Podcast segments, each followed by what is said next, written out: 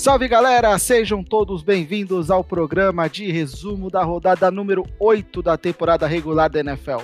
Eu sou Rodrigo Menezes e já vou passando a bola para o meu amigo Johnny. É contigo. Boa noite, galera. Sejam bem-vindos. Vamos lá, começando com o primeiro jogo com Falcons e Panthers, vitórias do Falcons 25 a 17. Marcelo, é, finalmente o Falcons não falconizou, né? Ô, Johnny. É, primeiramente, fala pessoal, tudo jóia? É, cara, vamos ao jogo. É, realmente, Falcons não deu a Atlanta falconizada que a gente está acostumado.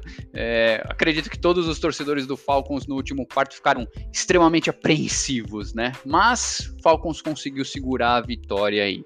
É, segundo confronto entre, entre, entre, esses dois times né, da, da mesma divisão, é, o primeiro o Panthers venceu, nesse o Falcons levou a melhor. É, cara, um jogo relativamente equilibrado, que nem o primeiro jogo, mas ambos os times com muitas limitações, né? Diga-se de passagem. É, o destaque aí da, desse jogo ficou para o Julio Jones de novo, tá? É, um wide receiver dessa envergadura, né? A gente não espera menos dele. Então, é, graças a Deus, voltando aí aos trilhos. É, Julio Jones, sete recepções para 137 jardas. Mais um jogo aí para 100 jardas. Então, é, esperamos coisas boas aí entre Matt Ryan e Julio Jones. É, desse jogo, nada mais, tá? Panthers com muitos turnovers. É, Falcons levou a melhor. Tá? Bem simples assim. Uh, nessa próxima semana, o Falcons recebe os Broncos em casa, às 15 horas, uh, e Panthers vai a Kansas pegar o Kansas City Chiefs, às 15 horas. Então, dois jogos aí bem interessantes de se, de se assistir. Bom, seguimos agora com Steelers e Ravens, vitória do Steelers 28 a 24. Rô, oh, Pittsburgh deu um bom passo para ganhar a divisão é um belo de um passo para ganhar a divisão. Acho que o confronto, uh, talvez a maior rivalidade dentro dessa divisão nos últimos anos, Steelers e Ravens, são os times que basicamente monopolizam as atenções. A gente teve os anos passados o Bengals brigando, mas o, os dois times relevantes da, da, do, desse século realmente são Ravens e Steelers. E foi um jogaço, né? Acho que o, o Steelers mostrou as credenciais daquilo que a gente vem falando desde o começo da temporada é um time que vai brigar por uma vaga no Super Bowl. Eu acho que até pode ser considerado o grande favorito nesse momento, porque vem jogando bem contra todo mundo, às vezes não ganha com sobras, mas faz o necessário para ganhar. E foi o que fez uh, nesse jogo do último domingo. Né? Eu até li alguns comentaristas falando: ah, não foi uma atuação nota A dos Steelers, mas também não precisou. Eles tiraram a nota que precisava tirar para conseguir um bom resultado.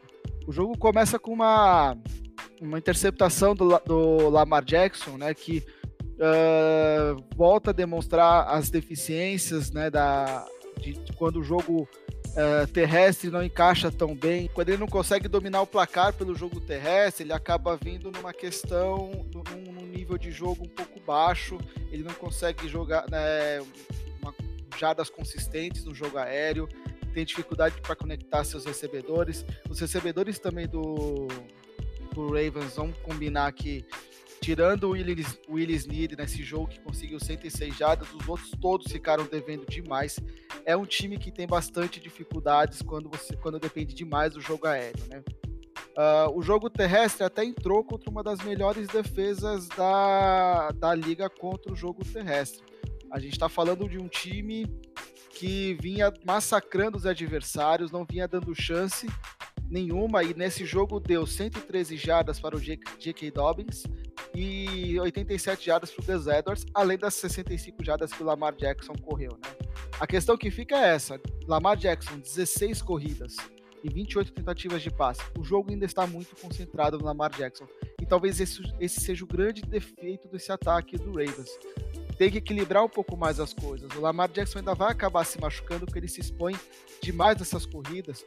Tudo bem, ele consegue evitar os contatos, sair pra, pela linha lateral, mas você ainda está expondo o seu quarterback demais. Ele foi, junto com o Gus Edwards, quem mais tentativas de corrida teve. Então, acho que esse ataque do Ravens precisa evoluir um pouquinho mais, vem contando grandes dificuldades uh, em jogos em que o time não consegue ser dominante. mesmo correndo bem com a bola. Então esse foi o caso contra o Steelers, que tem uma defesa sensacional, uma defesa de outro nível, provavelmente a melhor defesa da liga, e está comprovando o que a gente vem falando há um tempão da força deles. Eu acho que é, para o Steelers esse placar é muito mais importante até, porque ele já crava o pelo menos um empate no confronto direto. Ou seja, ele vai ter que perder um jogo a mais que o Ravens daqui para frente para poder até para o Ravens conseguir uh, empatar com eles. E ainda assim, a, o Ravens não vai ganhar no confronto direto, porque o Steelers já abriu 1 a 0. Então, põe as mãos assim numa, numa classificação, no título da divisão, porque pelo nível de jogo e pelo calendário que eles têm daqui em diante, uh, não é um time que tende a sofrer tanto daqui para frente. Então, é uma temporada que promete bastante aí para o Pittsburgh Steelers. Na próxima rodada, o Steelers, como eu falei, tem um calendário muito tranquilo, vai pegar o Dallas Cowboys, que nem sabe quem que vai ser o quarterback, capaz de eles irem para quarta opção de quarterback, uh, já que o Andy Dalton está com Covid, o Ben DiNucci não, não agradou, e eles vão com é, Cooper Rush ou, ou Gilbert, ou esqueci o primeiro nome dele. Então, assim, a tendência é que o Steelers, com essa defesa contra um ataque que está com seu quarto quarterback na temporada, uh, prevejo um massacre aí, um jogo tranquilo para os Steelers. Já o Ravens tem dificuldades. Vai enfrentar o Indianapolis Colts, que voltou muito bem da, da bye week. No, esse jogo vai ser transmitido. E, tem um problema na defesa. Vários jogadores afastados por conta de Covid-19. Né? O Marlon Humphrey foi diagnosticado e outros cinco jogadores da defesa que tiveram contato próximo com ele também estão afastados. Podem ser que não jogue. Inclusive, esse jogo pode ser que não aconteça. Seguindo com a vitória dos Dolphins sobre os Rams, 28 a 17, vou pedir para o Marcão comentar. Vai que a vitória é tua. É, na verdade, é, é olá para todos, né? Na verdade, a vitória nem foi do Tua. Ele venceu, mas é, é óbvio que os holofotes estavam todos voltados para ele, mas ele não foi o personagem principal do, do jogo. Na minha, na minha opinião, o personagem principal foi o Brian Flores pelo, pelo conjunto da obra que o time fez. Tá? Quem venceu o jogo, obviamente, foi o Miami Dolphins, mas principalmente a defesa. Teve um jogo fantástico, excelente, com, com forçando muito o ataque do, do Rams e com isso o, o, ocasionando a vitória do time, né? Foi uma vitória incontestável, uma vitória muito bonita de se ver. É óbvio que os olhos estavam voltados pro pro Tua, mas o Tua ele não brilhou, ele jogou, fez um jogo decente, mas ele não brilhou. Até o primeiro jogo ele teve 90, uma, um, 93 jardas, né, aproximadamente de, de passe pro, pro, no jogo e, e deu um passe, primeiro passe para touchdown na carreira dele é, esperando muito dele, mas foi um jogo bem bacana, principalmente da defesa do Miami Dolphins, né? O Miami Dolphins teve é, duas interceptações do Jared Goff, né, que fez uma partida desastrosa, não foi bem, foi bem marcado, a defesa muito consistente, e ainda muitos fumbles que ocasionaram a pontuação de Miami principalmente. Tanto que é, houveram dois touchdowns do, do, do Rams, um field goal, mas o jogo foi completamente dominado pelo Miami Dolphins e que principalmente no segundo quarto acabou fazendo 21 pontos, ou seja, três touchdowns. Uh, o, jogo começa é, é, desde, desde o começo o Miami já dominando todo o, o jogo, é, obviamente muito se esperando do que o, o Tua Tagovailoa ia fazer, mas principalmente uh, a, a, atuação que a defesa teve. Ele, ela teve uh, o, o, Tua teve um, um, fumble sofrido logo no começo do no segundo snap e o, o, Rams conseguiu fazer um touchdown, depois, uh, depois foi ladeira abaixo. Como eu falei, a defesa acabou tendo um, um papel impressionante no jogo. Teve fumble forçado, duas oportunidades, uma delas para o touchdown, o outro foi um fumble que parou na linha de uma jarda para que o, o, Miami conseguisse fazer o, o TD. Depois uh, teve um, um, um punch retornado para touchdown também, uma jogada que Cara, eu adoro ver, eu acho muito legal. E o, o, o Miami Dolphins acabou vencendo a partida com tranquilidade. Destaque também para a atuação muito discreta do, do Aaron Donald, mesmo assim, mesmo quando ele é discreto, ele joga muito bem, mas ele acabou não tendo é, é, grande, é, grande produção, mas ele teve o sec de sempre dele, mantendo a média do, do, maior jogador de defesa, um dos maiores jogadores de defesa que eu vi E destaque também para as próximas rodadas de Miami. Miami vai enfrentar, pelo que eu estou vendo aqui, é, vai enfrentar grandes, grandes apreciadores de passe, jogadores de defesa que vão testar o Tua sim. Tá? No próximo jogo eles enfrentam o Cardinal, que tem aquela secundária tão forte está sendo mostrada. Eles estavam em, em, folga na última semana, mas olho na defesa, que vai mostrar bastante agressividade e, e muita inteligência de jogo contra o Tua. E logo depois o Joey Bolsa com o Chargers para delírio do Rodrigo, que vai enfrentar um time que está falconizando também na temporada mas tem o Joey Bolsa, que é um apreciador de passe fantástico, e o Broncos também com o Bradley Chubb. Então, Tua é, é, começa o, o, trabalho de aquecimento e, e, fortalecimento dele na liga.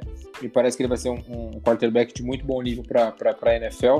E vamos esperar. Uma vitória incontestável do Miami, mereceu a vitória o tempo todo na partida. E o Rams, como sempre, parece que em alguns momentos, alguns momentos da temporada dá uma desligada. Olho no Rams também, que na próxima próxima é, rodada ele folga, mas tem muito a melhorar porque é um time muito inconsistente, faz partidas fantásticas, como a que fez contra o Chicago Bears, uma partida decepcionante como essa com o Miami. E Miami, num processo de evolução, numa, numa conferência que está tão em aberto como estava, o, o, Buffalo Bills está oscilando demais, começou avassalador, mas não está bem.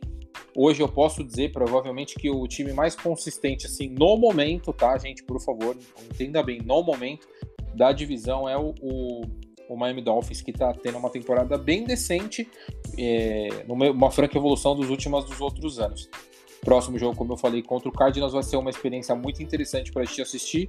E vamos curtir esse Miami, que é uma, uma das grandes experiências da temporada. Seguindo, é, não sendo tão bom assim de curtir, né? Vamos ao, ao jogo da vitória dos Chiefs sobre os Jets, 35 a 9. Pô, é uma vitória tranquila e suave de Kansas, né? É, uma vitória tranquila, acho que não. Ninguém esperava grandes coisas por parte do, do Chiefs, do, do Jets, me desculpa. Uh, dificilmente ia conseguir fazer frente ao Chiefs e foi o que a gente viu, né? Acho que Kansas não precisou botar todo aquele seu repertório em ação para ganhar esse jogo.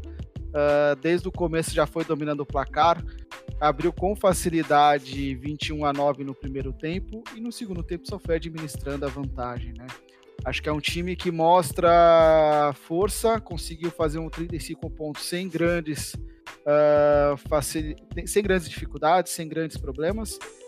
E, cara, vai, vai navegando aí, aproveitando esses bônus round aí para construir uma liderança confortável aí na liderança da, da, NFC, ah, da IFC West então, Kansas City está praticamente garantido nos playoffs, praticamente garantido com o título da divisão. Não vi grandes dificuldades nessa rodada. E o Jets é mesmo aquela coisa, né, cara? Não tem muito o que fazer. Vai ser um time que vai brigar para pela first pick, provavelmente é o time que vai ter first pick. Eu não consigo ver força desse time nesse é, força nesse time nesse momento para reverter essa situação. Eu acho que a gente vê muitas dificuldades, na, tanto no ataque como na defesa. Uh, mesmo que a defesa tenha alguns nomes interessantes, a defesa não vem jogando tão bem. O ataque menos ainda. Então, acho que vai ser um grande vestibular para os jogadores que estão lá, mas eu não vejo força desse time para ganhar nenhum jogo. Então, eu acho que chega na metade da temporada com 0-8 e vai com 0-16 e vai ser o time que vai draftar o, o nosso querido Trevor Lawrence. Na próxima rodada, o Jets vai enfrentar o Patriots no Monday Night Football, né? Gente, meu Deus do céu, cada jogo que a gente pega também de, de prime time nessa temporada que vou te falar um negócio, viu? E o Chiefs vai receber o Carolina Panthers, mais um time aí que vem oscilando bastante, com dificuldades, uma chance do Chiefs aí se consolidar cada vez mais na, na liderança da divisão. Bom, seguindo com a vitória dos Vikings sobre os Packers 28 a 22, Marcelo, a cabeça do Petini está a prêmio? Ô, oh, Johnny, não, não, não, não digamos isso. Mas eu acho que o, o, ponto mais interessante desse jogo, a gente poderia chamar esse jogo de amigos de Dalvin Cook contra amigos de Devante Adams, porque, sinceramente, só deu esses dois personagens no jogo. Né? É, e, e, dito isto, é, eu vou basear aqui a, a análise em cima é, dessa colocação mesmo. É, qual que é o sentido de ter Dalvin Cook como é, principal holofote para o Vikings? Cara, jogo corrido. Jogo corrido é o mais importante aí para o time do Vikings. É, eu sei, eu vou falar uma frase aqui, eu sei que alguns torcedores do Vikings podem até não gostar, mas é, eu pediria para tentar entender o, o, contexto, né? É, jogo corrido do Vikings muito importante, Dalvin Cook jogando fino da bola. É, a gente evita de deixar a bola na mão do Kirk Cousins. É, é, é simples. Então, cara, não, não tem segredo. É, a gente sabe que Kirk Cousins é, é, leão de temporada regular, mas ele não tá vindo bem esse ano. Então, muito melhor você deixar o jogo na mão do Dalvin Cook, que tá fazendo uma temporada muito boa, é, e deixar o cara fazer, né? Deixar o cara pontuar. É, contra Devante Adams certo? Agora vamos pegar o Packers. Eu acho que vale um puxão de orelha aqui, realmente, é, para esse time, pro meu time.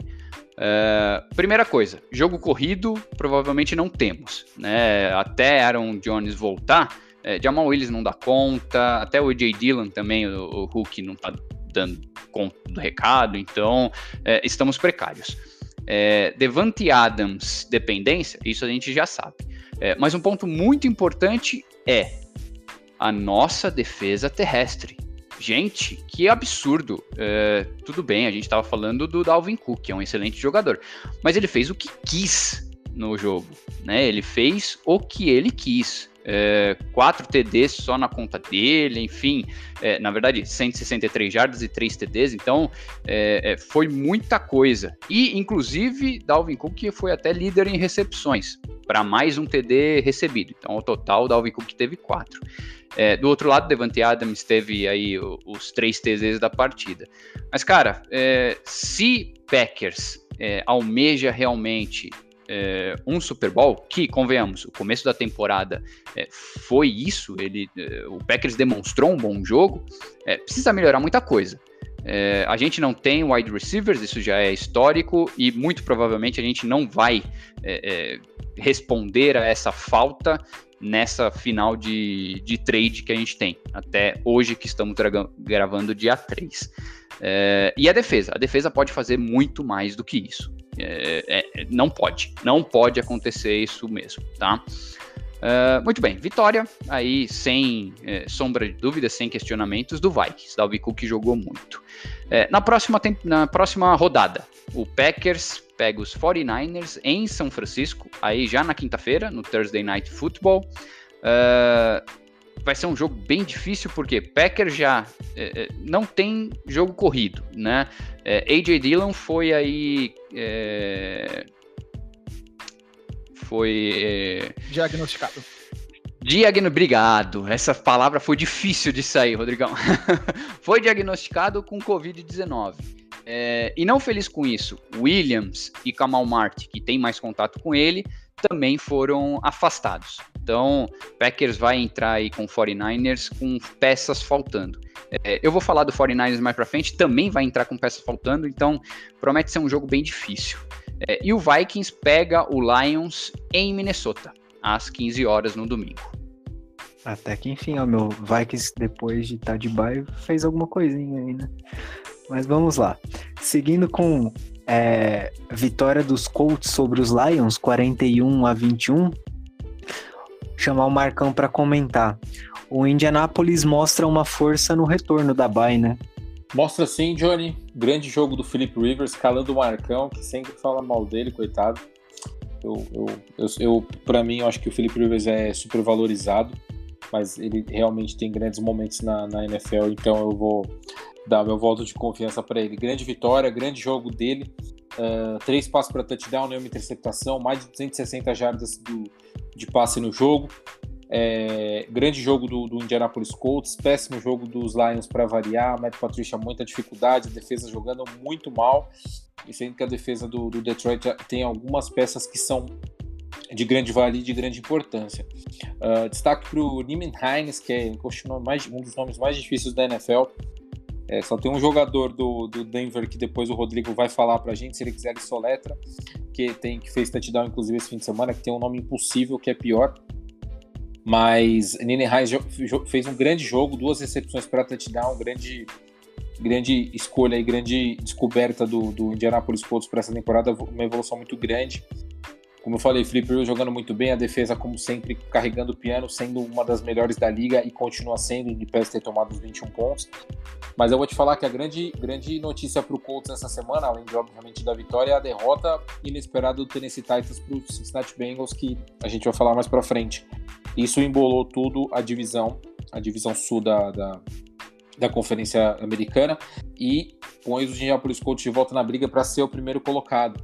Para mim, ele ia disputar o, wild card exatamente pela, pela, pelo jogo melhor do Tennessee Titans, mas com a derrota acabou embolando 5 a 2 pro, pro time lá de, de, de do, do Casoy Stadium. Uh, próximo, a, a, próxima rodada será crucial para isso, né? Para mim, o Colts vai enfrentar o Baltimore Ravens, que é um jogo dificílimo.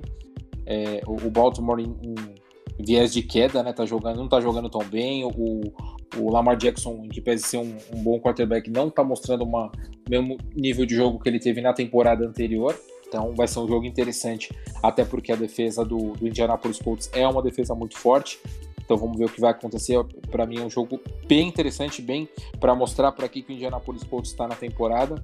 E o Detroit Lions, que vai enfrentar um, um, um um time da mesma divisão, que é o Minnesota Vikings, que como o Rodrigo, como o, Marcelinho falou, acabou tendo uma vitória inesperada e, e, enorme contra o Green Bay. Então é mais um jogo na, na divisão. Eu acho importantíssima a vitória, que seja bem importante, porque o Detroit estava dando adeus aí, mas com os tropeços da, do Chicago Bears e do Green Bay, volta a ter uma sobrevida. Só que o Minnesota também está com tá nos calcanhares do time. É, para mim, o Detroit não almeja nada nessa temporada, tem que pensar muito para a reconstrução do time como um todo, mas eu acho que vai, é, é, importante essas vitórias, inclusive a, a, vitória na divisão. Então, olho no Detroit Lions e Minnesota Vikings às, às 15 horas do domingo. Bom, seguimos com a vitória dos Raiders sobre os Browns, 16 a 6. É, uma vitória, é, uma boa vitória para Las Vegas em um jogo bem morno, né, Rô? É, foi um jogo bem morno, bem bem fraquinho, vamos falar a verdade, né? Acho que os dois times não jogaram num nível tão legal. Foi um jogo em que as defesas acabaram se sobressaindo, mas também houveram muitos erros de ataque. Uh, eu vou relatar, eu vou, não vou perder muito tempo nesse jogo porque ele foi, não tem muitos destaques. Eu só acho que o, o, é, o time de Cleveland sofreu com a falta do Nick Chubb e do Odell Beckham sem o Chama ainda estava conseguindo produzir alguma coisa, mas sem o Beckham agora ficou um pouco mais difícil para esse time. Realmente parece que não está, as coisas não estão andando bem, né?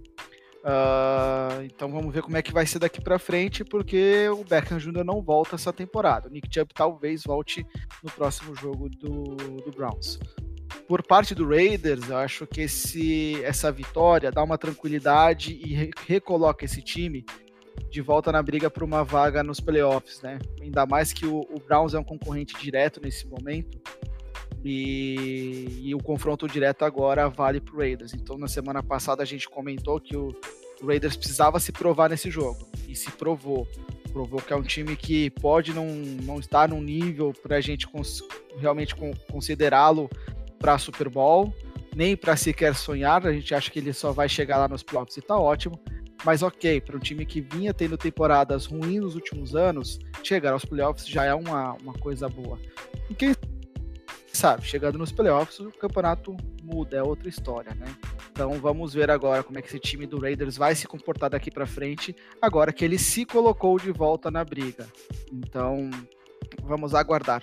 Raiders que tem um duelo dentro da divisão na, no domingo às seis da tarde contra o Los Angeles Chargers lá no SoFi Stadium. E o Cleveland Browns que vai folgar na semana 9, vai tomar um, vai aproveitar tomar um arzinho aí, para quem sabe na semana 10 retornar já com o Nick Chubb de volta.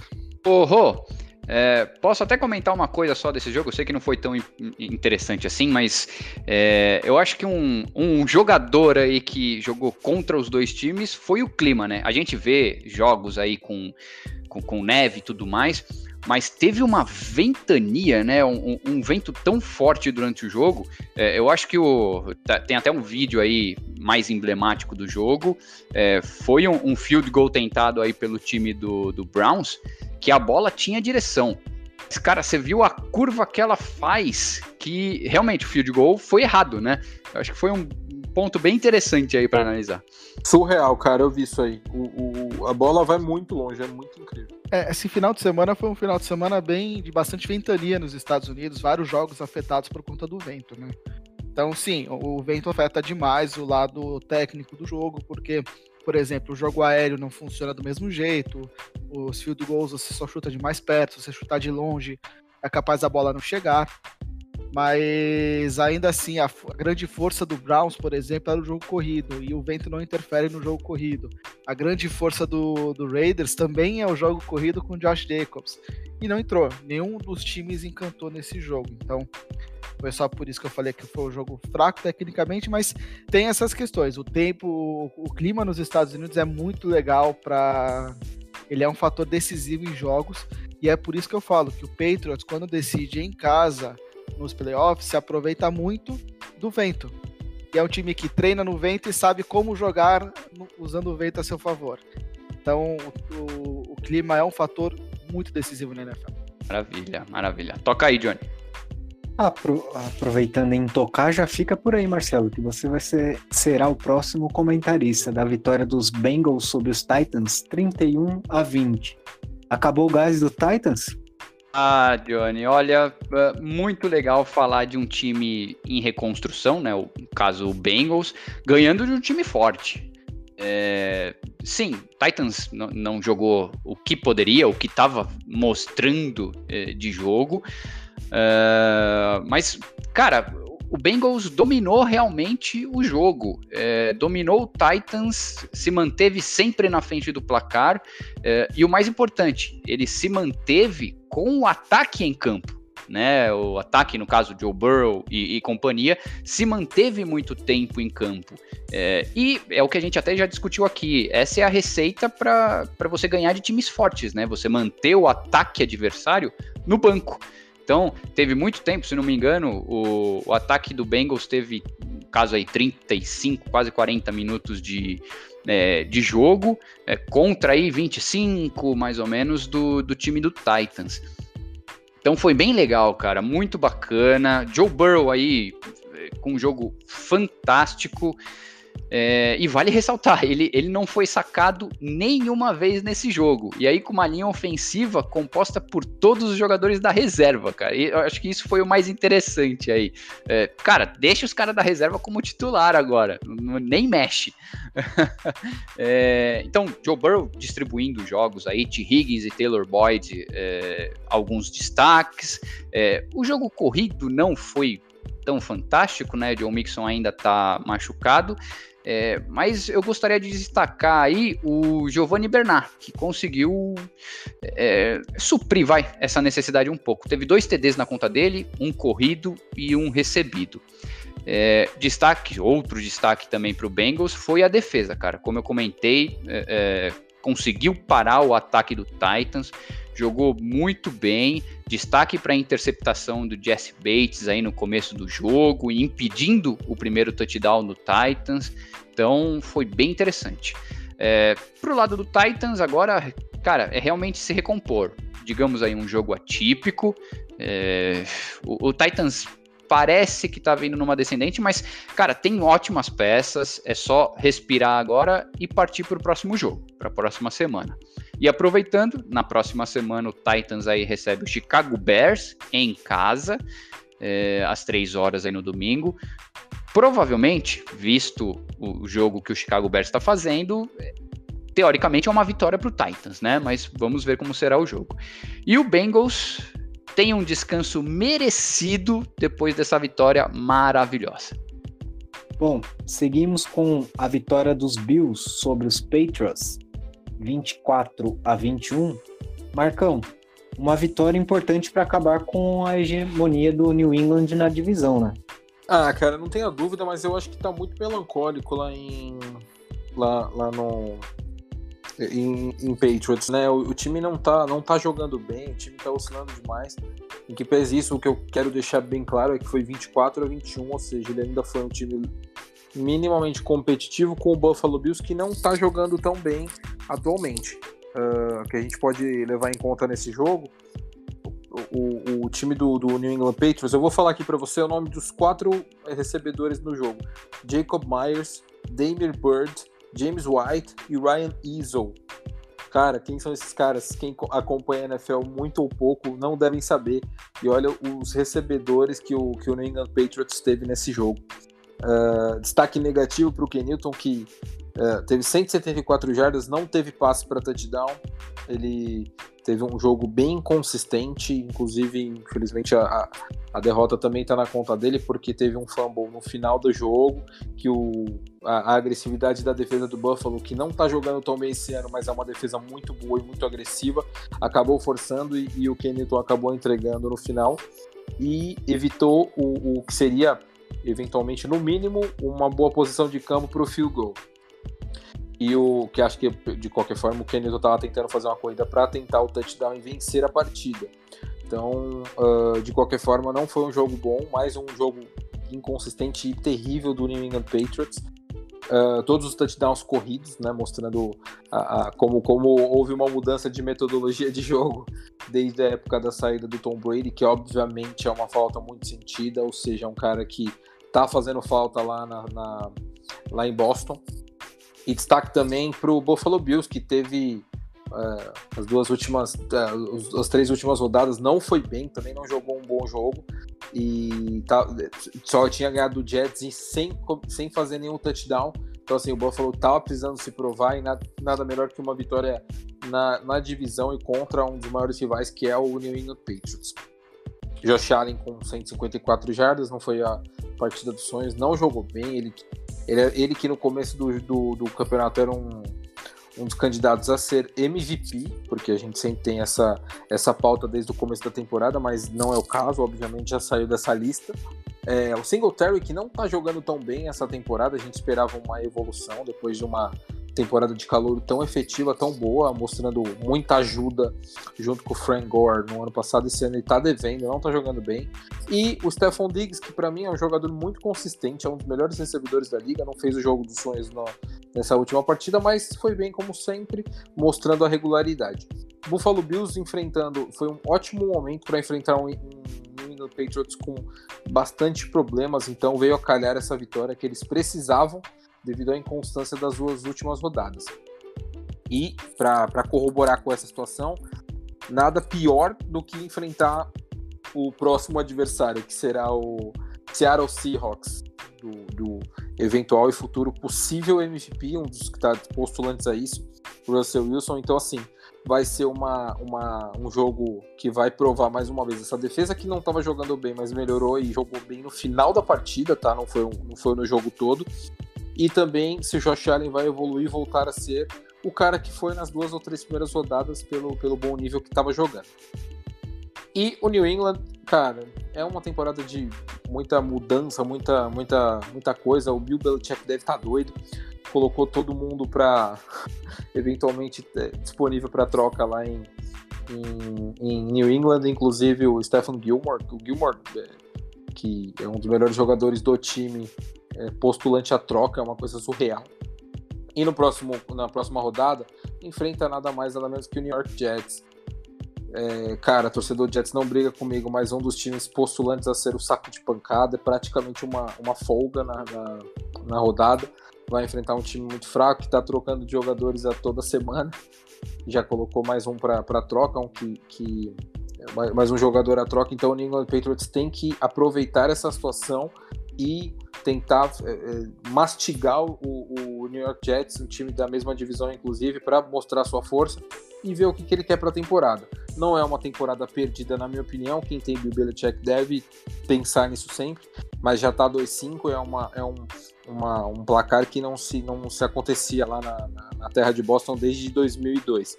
Então, vamos ver o que vai acontecer. Para mim, provavelmente não é o time postulante a, a vencer a divisão, É, na minha opinião, já é o terceiro time da, da, da, divisão, atrás até já do Miami. Mas vamos ver, o New England Patriots é sempre uma caixinha de surpresa. É, só uma coisa, Marcão. O Patriots, na verdade, times consultaram o Patriots sobre o Gilmore e eles colocaram um preço que nenhum time iria pagar, que é uma escolha de primeira rodada no jogador de 30 anos. Então, assim, é, o Patriots não queria trocar e colocou um preço alto porque sabia que ninguém ia pagar. Uh, e aí uma é, pergunta. Uma coisa levou a outra. É, aí uma pergunta para você e para o Marcelo, se ele quiser responder. Uh, o, a gente viu o Ken Newton jogando bem antes de ter a Covid. Uh, ele tem Covid, ele fica afastado, ele volta, desde que ele voltou, o ataque do Patriots não está no mesmo nível, não está tão bom como antes. Será que é só questão de falta de recebedores ou o Kenilton não é o mesmo cara também do começo da temporada? Eu acho que o, o, o Kenilton não é o mesmo cara de 2015, para falar a verdade, sendo bem cordeiro. O Kenilton já não era. Já, já tanto que o, o Panthers, que era para mim, ele junto com o McCaffrey, era os jogadores mais importantes do time, não fez nenhum esforço para que ele ficasse. É, preferiu ficar com o Ted Bridgewater, recomeçar e, e dispensar o Kenilton. Kenilton foi um grande, um grande quarterback, ele é ainda, tem dois metros e pouco, e, mas eu acho que ele já não está mais no nível para ser um, um, cara principal de um time na NFL. Uh, primeiro jogo, o primeiro jogo da temporada venceu, até jogou bem, jogou muito bem contra o Seattle Seahawks, tem que ser levado em conta. Então, mas ele está parecendo um jogador de repente, não de, de, de uma consistência em alto nível. É óbvio que você mudar de um Tom Brady para um, um qualquer outro quarterback, isso faz muita diferença. Só que eu acho que ele já não consegue mais entregar o que uma, um, um quarterback em excelência pode, precisa entregar no NFL. Principalmente quando seu treinador é o Bill Belichick. Então eu acho que é, não, é do, não é da temporada. Eu acho que o, o Ken Newton, infelizmente, está se mostrando um quarterback que não pode ser um franchise quarterback. Ele pode ser um jogador que pode ajudar um time de segundo escalão, na minha opinião, mas para as pretensões do New England Patriots, tá me parecendo que é fim de linha para ele. E seguimos com a vitória dos Broncos sobre os Chargers, 31 a 30. Oh, me responde uma coisa.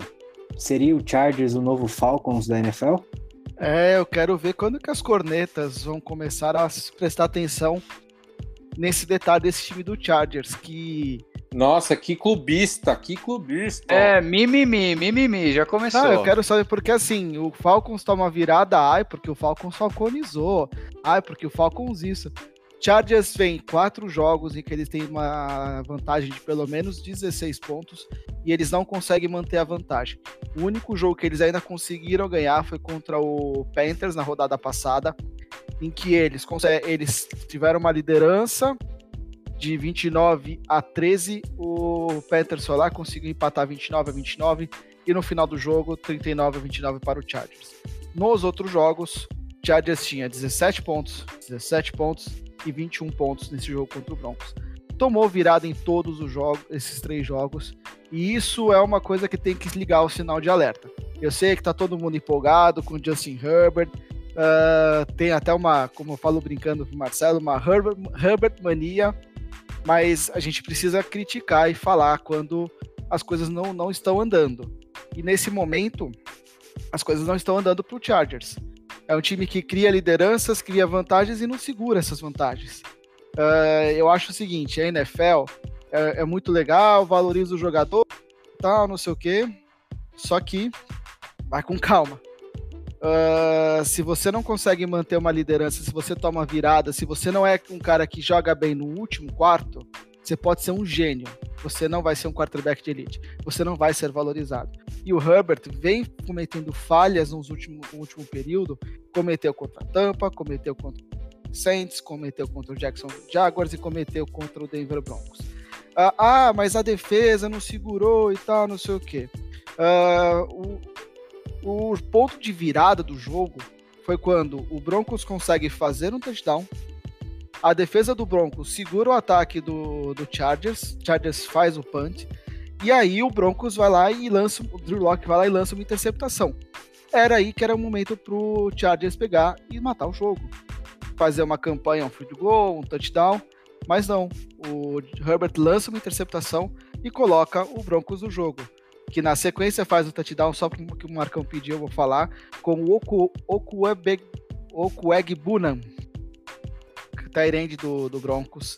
Que, Obrigado. Né, vamos chamar ele de Oku, que fica melhor. Repita. Oku. então, e aí o Chargers até consegue dois field goals, mas o Broncos vai enfileirando touchdowns atrás de touchdowns e vira o jogo. É, então, no final, inclusive com uma falta besta do jogador do Chargers na end zone, que deu chance do Broncos fazer a última jogada do jogo. Uh, o que, que fica para os dois times? O Broncos. O Drew Locke precisa jogar como ele jogou no último período. Ele não pode ter mais jogos como ele fez até então. Um nível muito ruim, a torcida vaiando e tá na hora dele acordar, porque a paciência da torcida de Denver não é muito grande com relação a quarterbacks. A gente já teve Peyton Manning, John Elway, a gente não, não tem paciência para esperar um quarterback uh, levar 3, 4 anos para se desenvolver. Ele tem alguns jogos para mostrar serviço. Se não mostrou, vai ter pressão. Não adianta.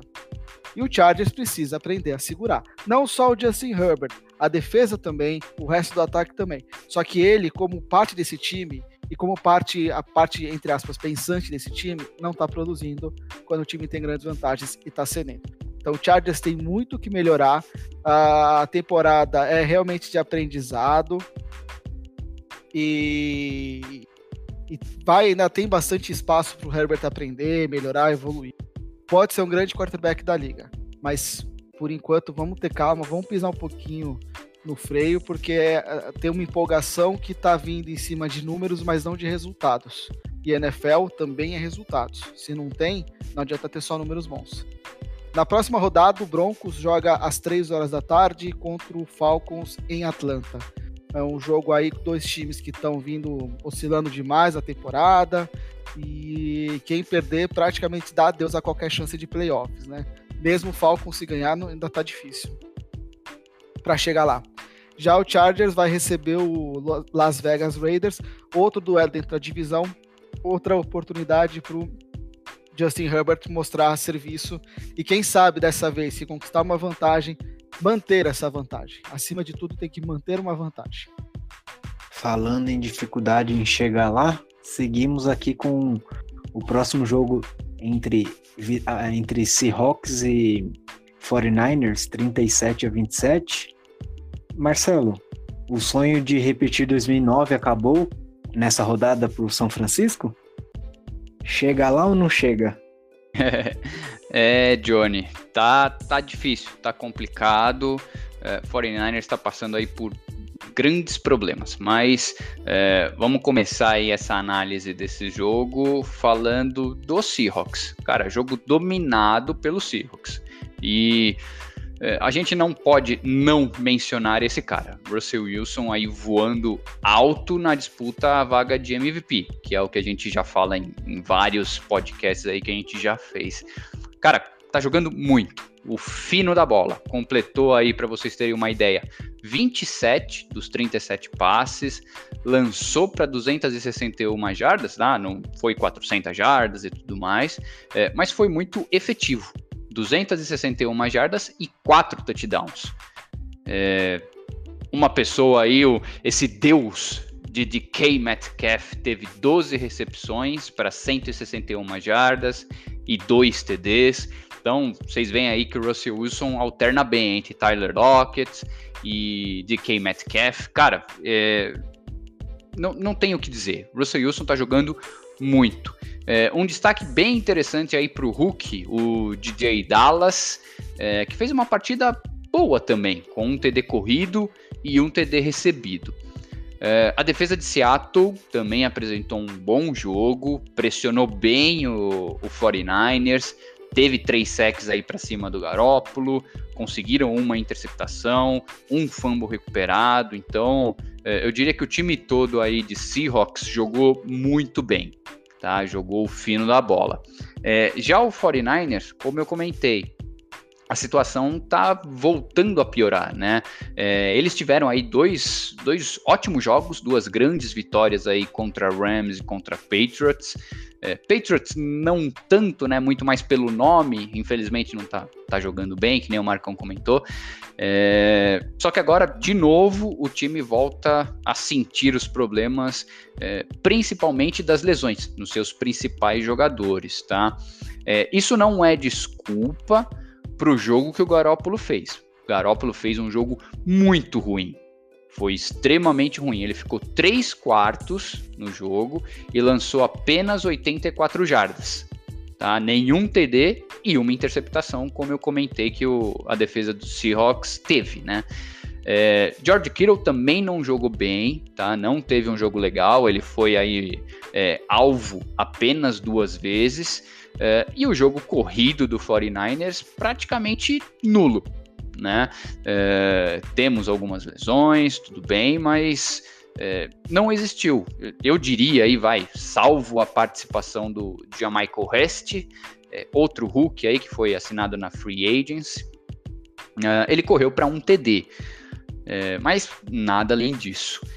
a defesa de 49ers também tentou ajudar, pressionou aí o Russell Wilson, até conseguiu dois sacks, é, mas não fez muito mais do que isso. Tanto que vocês veem aí o que, o, que o DK Metcalf fez, é, a secundária do 49ers também não, não foi tão satisfatória. É, a entrada de Nick Mullins, inclusive, no, no último quarto aí, deu até uma, uma sobrevida para o 49ers. Nick Mullins é, jogou até que bem, eu diria, é, tá certo? É que nem o, o Rodrigo comenta, né? Geralmente a defesa é, do time adversário se prepara para um estilo de jogo, que no caso era o Garópolo, e de repente muda, é, é, difícil a defesa se acostumar. E como isso foi no último quarto, ficou bem visível essa diferença, né? Para vocês terem uma ideia, Nick Mullins aí conseguiu 238 jardas e dois touchdowns. Então, é, foi bem drástica essa diferença entre Garópolo e Nick Mullins, tá? É, um destaque positivo, vai, além do Nick Mullins aí para o 49ers, foi o, o calouro, Brandon Ayuk, que corre, conseguiu aí receber 91 jardas e finalmente fez um touchdown para ele. Maravilha.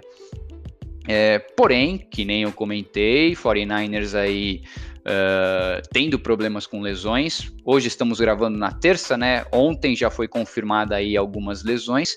Dentre elas, Jimmy Garoppolo ficará fora aí da, uh, da temporada aí por mais quatro semanas, um mês, enfim, tudo mais, com a lesão no tornozelo.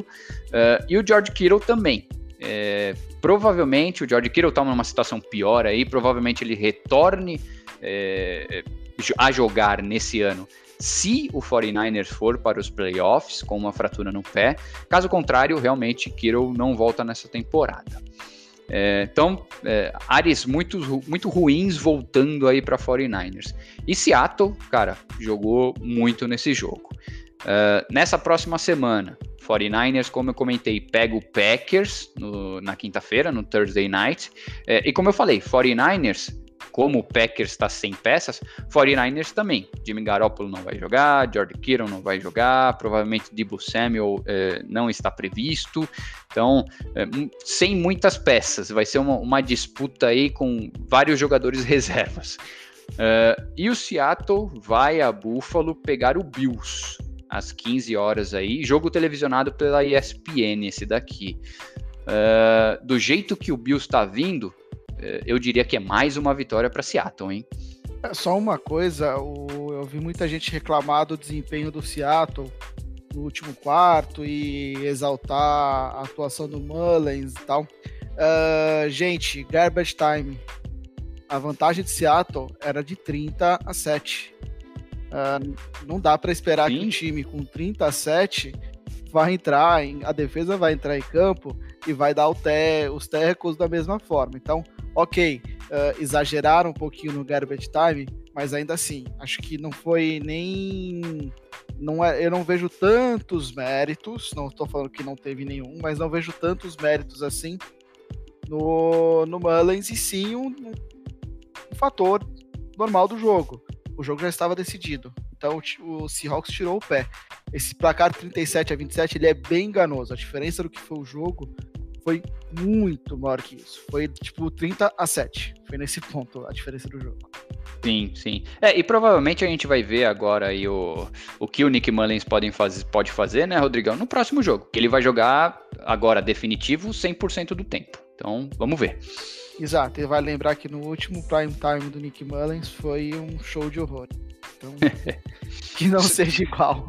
Ou no seu caso, que seja, né? Que seja, Deus te ouça. Vamos lá, seguindo para o próximo jogo, vitória do Saints sobre os Bears, 26 a 23. Vitória sofrida demais, hein, Marcão? É, meus amigos, sem novidades, né? Todo mundo já sabe o, o, o panorama de sempre do que aconteceu. Mais uma vez o New Orleans Saints fazendo daquelas, né? Só para falar, a gente teve aquela, aquela, aquele momento combate entre o Jamon Wins e o Gardner Johnson. Foi uma cena meio lamentável, que parece que provavelmente o, o Gardner Johnson deve ter falado alguma coisinha no pé do ouvido dele. E o retorno foi isso que a gente viu, aquelas cenas lamentáveis, pancada para tudo que é lado, com a expulsão do Javon Wims e uma, uma suspensão de duas partidas para ele, né? Uh, em que pese isso, Não, diga... Desculpa, Marcão, mas luta livre, né? Pelo amor de luta Deus. Luta livre, a gente que tava olhando na hora Nossa entendeu muito o que aconteceu, mas é aquilo que a gente falou. E, e o Garner Johnson é o cara que está envolvido com a confusão entre o Michael Thomas num dos treinos aí. Então provavelmente não deve ter sido alguma coisa muito feliz, muito, muito correto que foi falado ali. Provavelmente deve ter, deve ter acontecido um trash talk ali, alguma bobagem, alguma besteira que ele falou mas a gente não ficou sabendo, então, infelizmente, o, o Jamie Wins foi expulso e, e, foi suspenso por duas partidas. Uh, mas, assim, paciência, né? Vamos ver o que aconteceu, mas não, não, sempre violência não tem nada a ver em relação a isso, né? Um jogo tão físico assim, mas violência não entra nesse, nesse aspecto. Mas, de qualquer forma, a vitória do New Orleans Saints, cara, eu tava, para variar, sofrendo muito durante o jogo. O Saints oscilando demais admito, Rodrigo, num certo momento lá, quando a gente estava conversando durante o jogo, que é, para eu não falar mal da defesa, a defesa teve seus bons momentos sim. A, a eterna briga do New Orleans Saints contra a secundária, que, cara, a secundária tá dando muito trabalho pra gente. São erros grotescos, assim, algumas coisas tolas que acontecem durante o jogo. Foi assim contra a Carolina, passe longo é, é um terror. E ontem a mesma coisa, cara, contra o garboso Nick Foles, vencedor do Super Bowl, que a gente já sabe, mas que é um jogador que não tem, que, que foi uma eventualidade aquele título, que não pode ser considerado um quarterback de elite na NFL. Então, mais umas, algumas falhas que acabaram acontecendo, que foram é, é, um dos motivos da, do jogo ter ido ao, ao, ao à prorrogação. Destaque para o Drew Brees com passes curtos, como sempre, para que eventualmente Alvin Kamara ou outro jogador tenha aquelas corridas para ganho de jardas. Então, assim, esse é o tipo de jogo soft do Drew Brees, de passes curtos para que jogadores corram eventualmente. Ele teve alguns passes que ele tentou, ele teve alguns passes meio malucos, inclusive alguns beirando, beirando alguma interceptação. Então o Drew Brees já não está mais naquele nível que a gente sabe que estava, mas é o Drew Brees, jogador de alto nível. Espero que essa evolução aconteça para variar. A gente acha que, como toda temporada, o New Saints vai começando meio oscilante, vai engrenando durante o jogo. Já são quatro vitórias seguidas. Olha o New Orleans Saints, que é um time que, desde o começo da temporada, era visto como o time a ser o líder da divisão, o líder da, da NFC Sul. E o Tampa Bay Buccaneers veio com dois pés na porta. Uh, esse, esse, esse podcast é gravado na terça-noite, ou seja, o, o, e o Tom Brady e companhia já venceram o Giants num jogo mais difícil do que parecia. Então, tem alguma fórmula para tentar ganhar dos caras. Então, é isso que o, que o New Orleans Saints tem que fazer. Porque sofreu demais num jogo que não era para sofrer. O Chicago Bears não tem um time medíocre, mas é um time que, para mim, é menor, não é melhor do que, o Chicago, do que o Tampa Bay Buccaneers. Então, assim, tem que se esforçar e jogar melhor. Uh, a questão das contusões e, e, a inatividade por Covid também faz toda a diferença na NFL e é o que está acontecendo. Michael Thomas, que não volta de jeito nenhum, Emmanuel Sanders, que provavelmente está liberado entre hoje e amanhã para treinar e vai ser um jogador importante para o jogo do, do, da do próxima rodada. Então, assim, é, quando você não está jogando o fino da bola, o importante é vencer. Isso que aconteceu mais uma vez. Uh, New Orleans Saints acabou vencendo o Chicago Bears, que é um dos times postulantes a uma vaga de pós-temporada. E é, para mim, disputa direta com o New Orleans Saints, então uma vitória muito importante. Uh, tem muito a melhorar. Michael Thomas tem que voltar, o, o, tem que voltar, não, tem que estrear na temporada. Emmanuel Sanders tem que voltar. E para mim, uh, Alvin Kamara, para mim, Alvin Kamara está entre os três melhores jogadores ofensivos da liga. É que normalmente a, as escolhas de MVP elas são vinculadas a jogadores de de quarterback normalmente, mas o, o, o, Alvin Kamara na parte ofensiva é um dos três melhores jogadores da liga hoje para mim, na minha opinião. Não sei se é o melhor, mas é um dos melhores. A defesa ela, tá, ela tem uma agressividade muito boa, como sempre, Cameron Jordan jogando sempre bem, uh, mas a, a, linha secundária, como eu volto a falar, ela tem que melhorar. Se o, se o, se o New Orleans Saints não melhorar a secundária e não melhorar o passe do o, o Drew Brees, ele tentar alguns passes é, melhores, mais esticados, é um time que infelizmente acaba sendo um pouco de alvo mais fácil. Uh, do, lado, do lado do Chicago Bears, uh, cara, de verdade, é um time que uh, falta tesão pro time ganhar, sabe? como eu falei, Nick Foles tem jogadas ótimas e jogadas sem sentido que fazem com que o time acaba eh, eh, sendo um pouco alvo relativamente fácil para outros times. Vai enfrentar na próxima rodada um Tennessee Titans, para mim, que é um time que está oscilando muito, mas tem que mostrar trabalho no Nissan Stadium, um, ainda mais com um cara como o Derrick Henry, que vai correr, provavelmente eles vão tirar ele da, da linha de visão do, do Khalil Mack, mas uh, olho no, no, no, Tennessee Titans que vai vir com tudo e babando depois de duas derrotas contra o Chicago Bears, então uma pedreira. E por falar em pedreira, New Orleans Saints vai acabar vai sendo, para mim, provavelmente o jogo mais importante do, do, da temporada até agora. Vai enfrentar o, o, o time postulante a primeiro lugar na, na, conferência, que é o Tampa Bay Buccaneers, que é o time sensação do, da NFC nesse momento. Para mim, é o time mais compacto e melhor é, organizado. Depois os meninos vão falar no, no, na hora do jogo contra o Giants, que é, teve um sufoco, mas é um time muito forte. Uh, se o, o, New Orleans Saints melhorar um pouquinho essa questão, é, é a, a, a, volta dos recebedores e uma, a, a, questão do passe mais verticalizado, eu acho que a gente tem alguma chance de vencer no, no domingo no prime time, lá como o Rodrigo falou, que é um, jogo, um dos jogos mais interessantes da liga. É, e você fazer 2 a 0 contra, contra, o Tampa Bay numa divisão tão, tão, tão disputada como, como essa que está tendo entre os dois times faz toda a diferença. Então, vamos olho no New Orleans Saints no, no domingo. Provavelmente vai ser um jogo fantástico. Eu espero que seja e com um final feliz para o time lá da Louisiana. Bom, nosso penúltimo jogo aqui, vitória dos Eagles sobre os Cowboys, 23 a 9. Rodrigo, é, se tivesse rebaixamento, esses times aí seriam sérios candidatos, não? Não, pelo amor de Deus. O, a vitória do Eagles, mas quem perdeu fomos todos nós. Perdemos tempo de vida. Uh, cara, que jogo horrível. Rodrigo, eu. rapidinho, 3 segundos. Eu lembro, toda vez que eu vejo um jogo desse, eu lembro de uma frase que você me falou. Marcão, a gente fica esperando cinco meses para assistir. Até esse tipo de jogo a gente tem que ver, cara. Você lembra quando você falou isso pra mim? Ah, eu lembro, eu assisto. assisto todos os jogos, cara. Não eu também, problema. eu também. Eu só, eu, só, eu só penso muito nessa frase que você me falou, por isso que eu não dormi.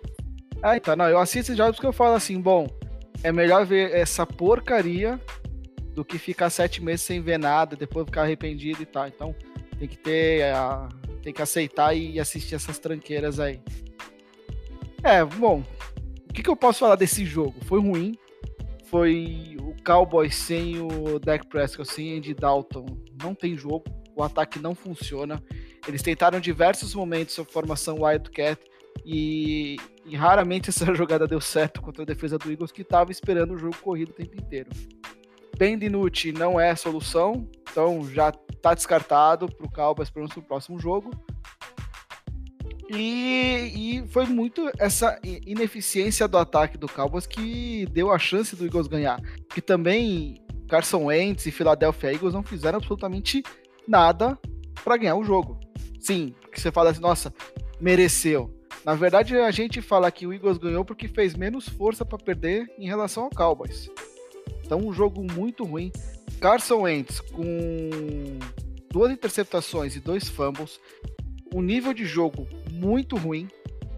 Então, assim, uh, Eagles provavelmente, uh, dado a situação da divisão, vai para os playoffs, mas por uh, falta total de, de força dos outros times do que por méritos do Eagles, né?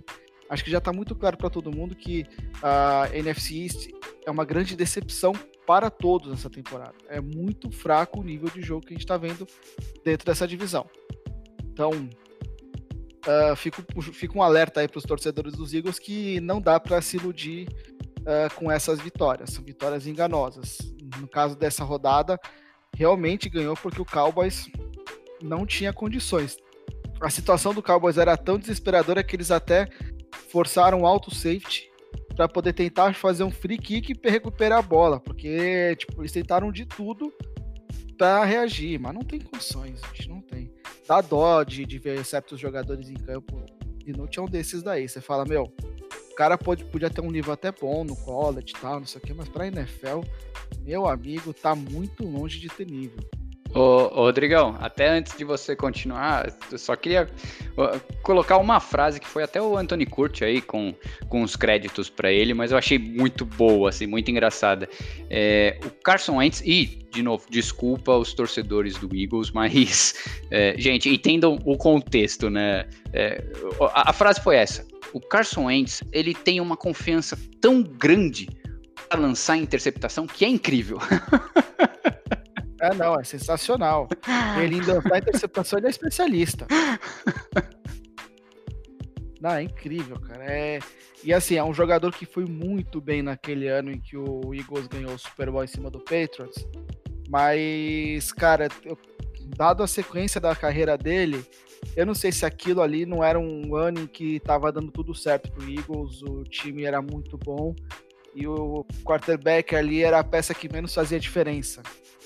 Olha, eu tô quase achando, Rô, que se o Nick Foles, se ele tivesse ficado saudável e o Nick Foles não tivesse jogado, não sei se, ele, se teria acontecido aquele fenômeno lá não. Viu? Ah, eu acho que sim, porque o nível de jogo dele naquela temporada estava muito bom. E o, o time caiu demais com o Nick Foles. Uh, só que chegou nos playoffs, o time recuperou uma certa confiança e ganhou mas o nível de, do ataque em si ainda não, não, não conseguiu, eles não conseguiram repetir o nível que tinha com Carson Wentz como titular. Então, assim, foi uma temporada mágica do Eagles, eu acho que com o Carson Wentz teria ganho do mesmo jeito, não teria feito diferença.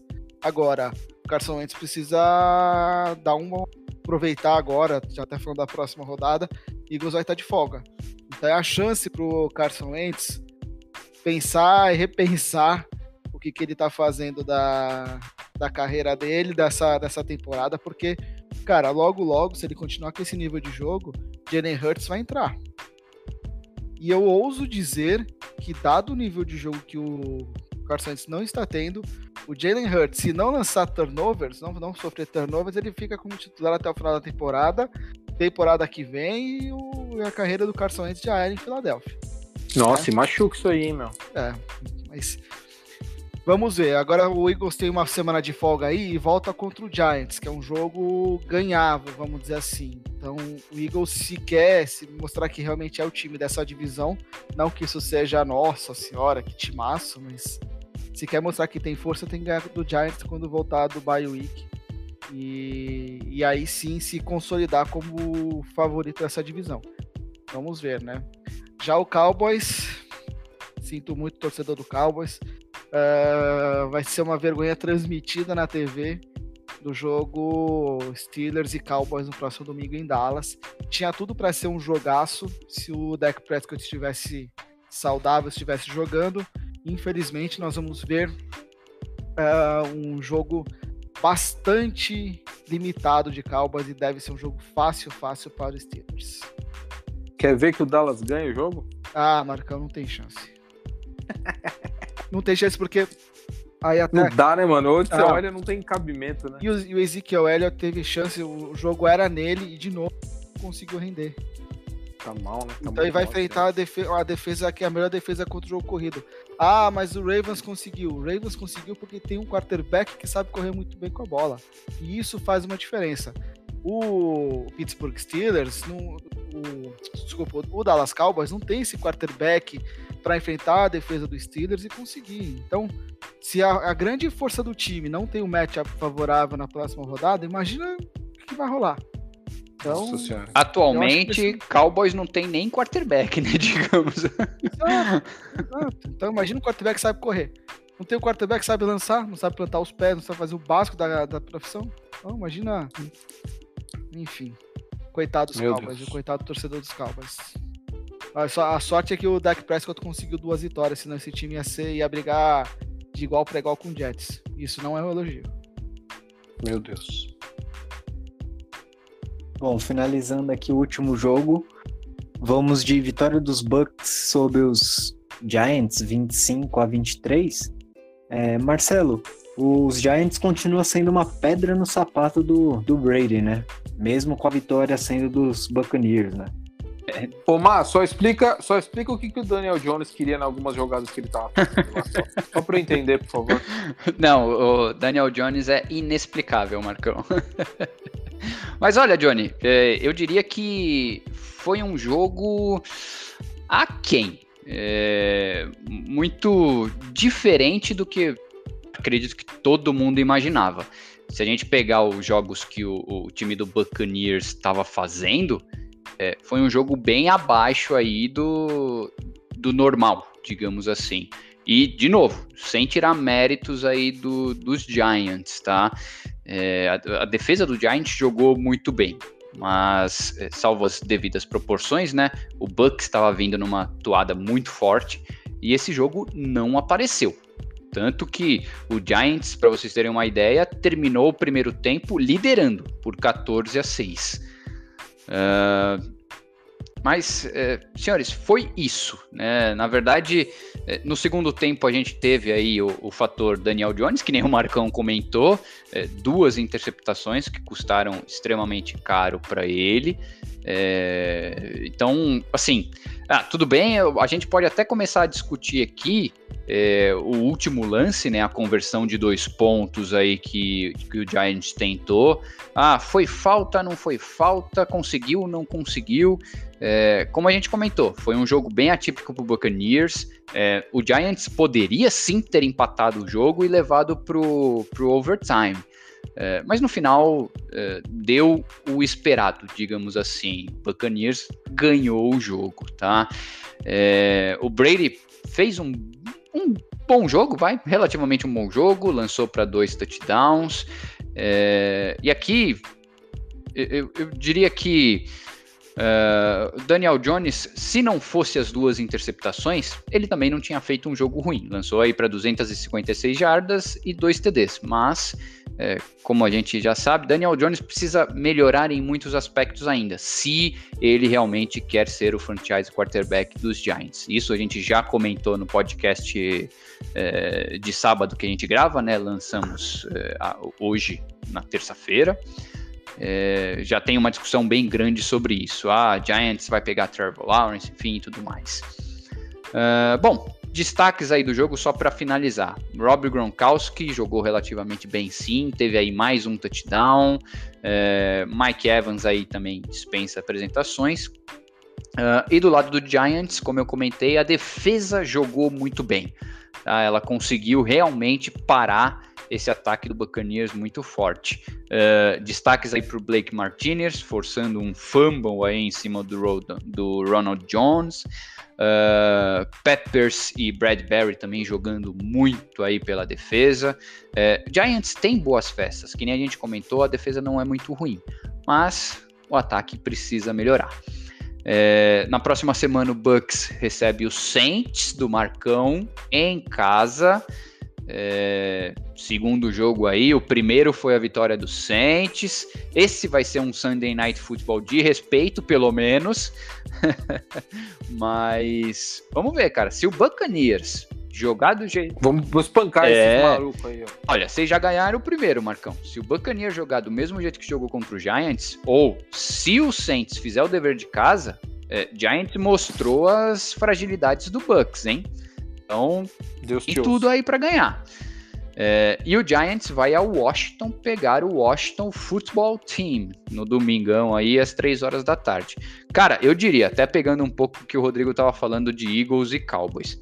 Se o Washington ganhar esse jogo e o Eagles perder o jogo pro Giants na semana 10, é, eu não ficaria surpreso do Washington ir para os playoffs, hein?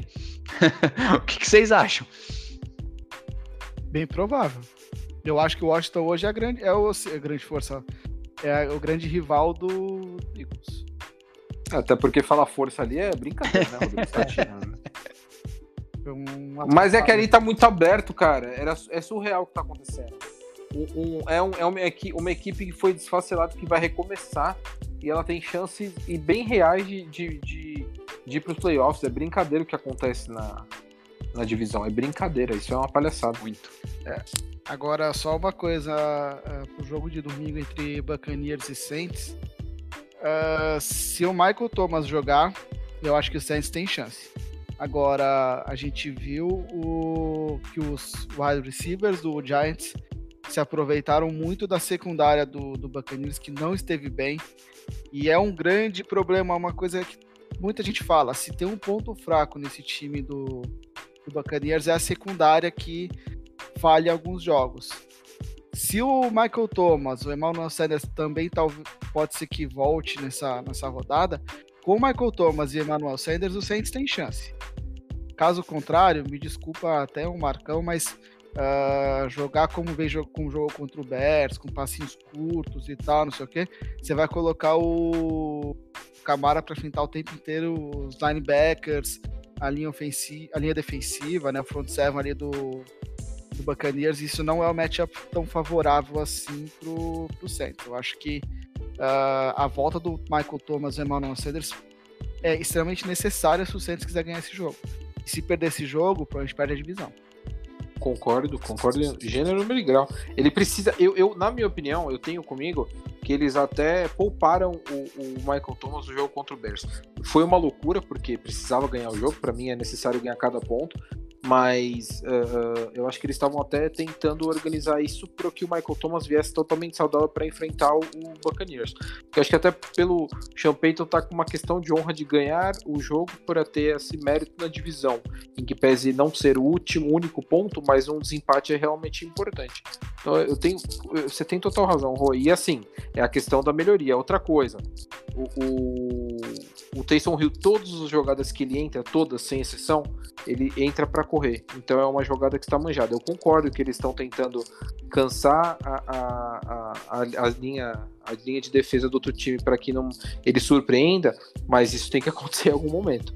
Então ele tem que melhorar também essa parte e a questão de como organizar o jogo para que o, o, Saints consiga perfurar uma defesa que tem jogado bem. Não jogou melhor de ontem, mas ontem era um nível menor. Então tem que tentar jogar melhor para ver se isso acontece. É, vamos ver. Eu só acho que, Marcão, na NFL eu não, não conheço, não vou falar que nunca vi, mas eu não conheço o histórico de, ah, não, vamos poupar o jogador uh, num jogo importante, um jogo que pode ter repercussões, porque o jogo entre Saints e Bears, ele também tem uma questão de critério de desempate, que Isso. o Bears e o Saints estão empatados em campanha nesse momento. E o Saints está na frente para enfrentar, inclusive, o, se eu não me engano, hoje o Saints seria o time que enfrentaria o Eagles. Nossa, Deus a mais. Então isso pode ser importante lá na frente. Então acho assim, dificilmente eu, eu, eu tendo a acreditar que o Sean Payton não colocou o Michael Thomas porque o Michael Thomas não tinha condições de jogo. É, não poupando não, tá? É, assim, o, o, poupar acho que foi a palavra errada, né?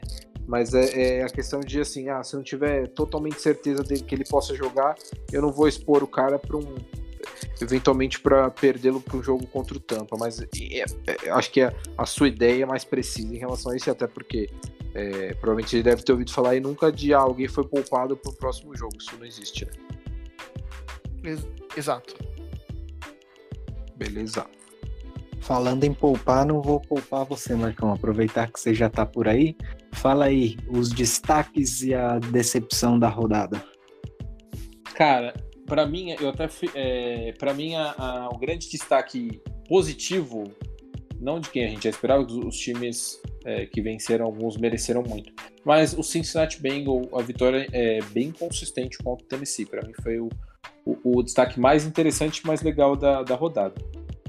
E para mim o, o, destaque negativo foi o jogo Dallas e Filadélfia. Para mim foi o ápice da desgraça e principalmente o nível de jogo do Carson Wentz. Eu acho que o Carson Wentz ele estava sendo muito cobrado por algumas coisas é, e, e o Philadelphia estava ganhando, mas ele teve uma partida desastrosa, foi horrível, displicente e como, como eles falaram, convicção para interceptação. Então, assim, se o Philadelphia quiser alguma coisa minimamente, o time todo tem que melhorar, mas o Carson Wentz tem que ficar mais ligado até para o futuro dele na NFL.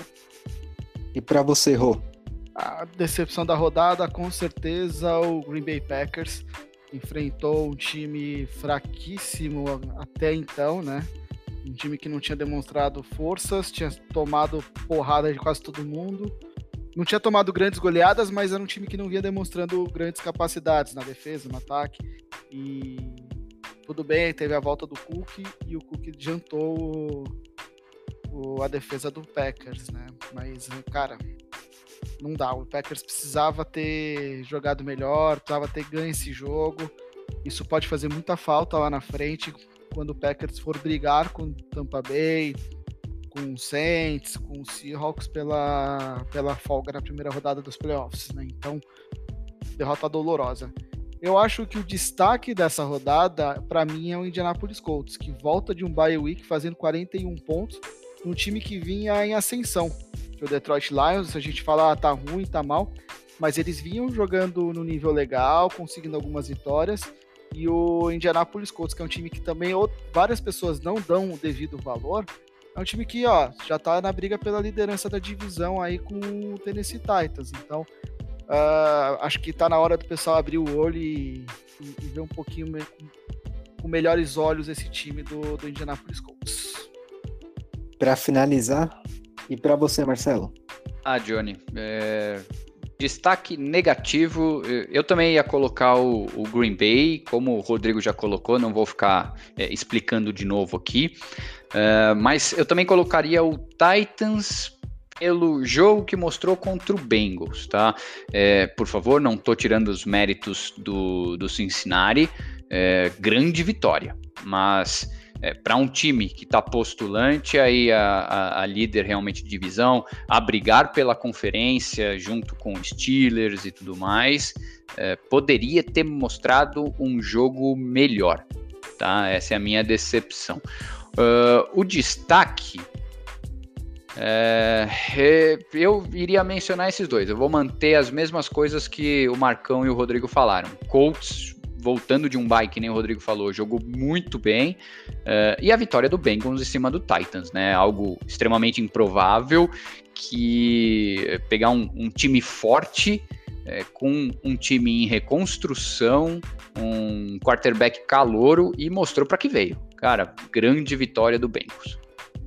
Muito bom, então, vamos encerrando mais um programa de nada.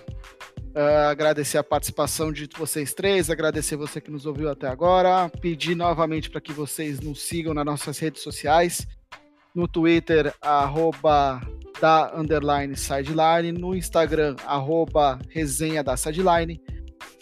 E deixe lá seu recado falando o que você acha do nosso podcast, se a gente falou alguma groselha aqui sobre os times, normal, a gente fala muita groselha mesmo. Uh, desculpa pelas piadas do Marcão, a gente não tem como controlá-lo. E é isso aí, galera. Uh, considerações finais. Desculpe, desculpe. Considerações finais, Marcão. Vai, com, vai começando contigo. Então tá bom, queria agradecer a todos. É sempre muito bom é, fazer esse podcast com vocês. E vamos aproveitar, como eu sempre digo, porque tá acabando a temporada regular. Num ano tão atípico aí, a NFL é um dos grandes. É, uma das, das coisas mais legais que faz a gente pensar em outras coisas, senão esse momento conturbado. Um abraço a todos. Ô, Marcão, acabando a temporada regular, você, você machuca a gente, cara. Estamos na metade ainda, calma. É, tá mais perto do fim agora. Ei, copo, ei, copo meio cheio, copo meio vazio, hein? Marcelo, obrigado pela participação. Ô, Rodrigão, eu que agradeço. Uh, agradeço a todos os outros, Marcão e Johnny, e aos nossos ouvintes. Rodrigo já deu recado. Sigam-nos nas redes sociais e até a próxima. Valeu! Johnny, muito obrigado por mais uma condução. Eu que agradeço a, part a participação de todos aí e até o próximo episódio. Isso aí, então, muito obrigado novamente. Um grande abraço a todos vocês e tchau, até a próxima.